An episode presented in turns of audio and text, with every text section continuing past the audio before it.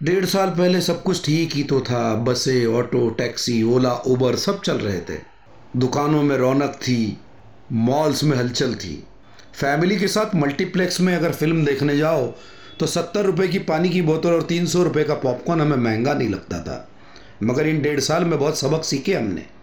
ये पता चला है कि second home farm house bank balance इससे भी महँगी एक चीज़ होती है, जिसका नाम है ऑक्सीजन का सिलेंडर।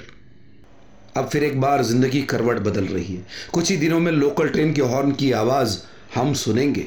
दुकानें खुल चुकी है, मगर वहाँ पर एक अजीब सी खामोशी है। ज़िंदगी कैसे करवट बदल रही है, इसका रुझान अमीरों के मोहल्ले से नहीं लगता है, क्योंकि अमीरों के मोहल्ले में कंचे फेंके नहीं जाते। ईट और कोयले से लंगड़ी का मैदान नहीं बनता है। हाँ पतंगे उड़ती है वहाँ, मगर साल में सिर्फ़ एक बार, वो भी सोशल मीडिया के लिए। ज़िंदगी की हकीकत तो यहाँ पर पता चलती है। अब बस्तियों की छतों से धुआँ निकलने लगा है। मगर इस डेढ़ साल के दरमियान कई त्योहार आकर चले गए। गणपति बापा भी आए हैं, चले भी जाएँगे। डेढ़ साल के दरमियान जो 28 के थे, वो 30 के हो गए। जो 48 के थे, वो 50 के हो गए। उम्र हो गई हमारी, मगर मैं फ़िक्र नहीं करता हूँ, क्योंकि उम्र तो इंसान की होती है, कलाकार की नहीं।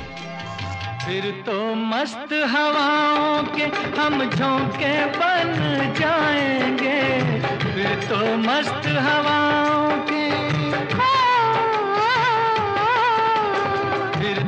मस्त हवाओं के हम झोंके बन जाएँगे।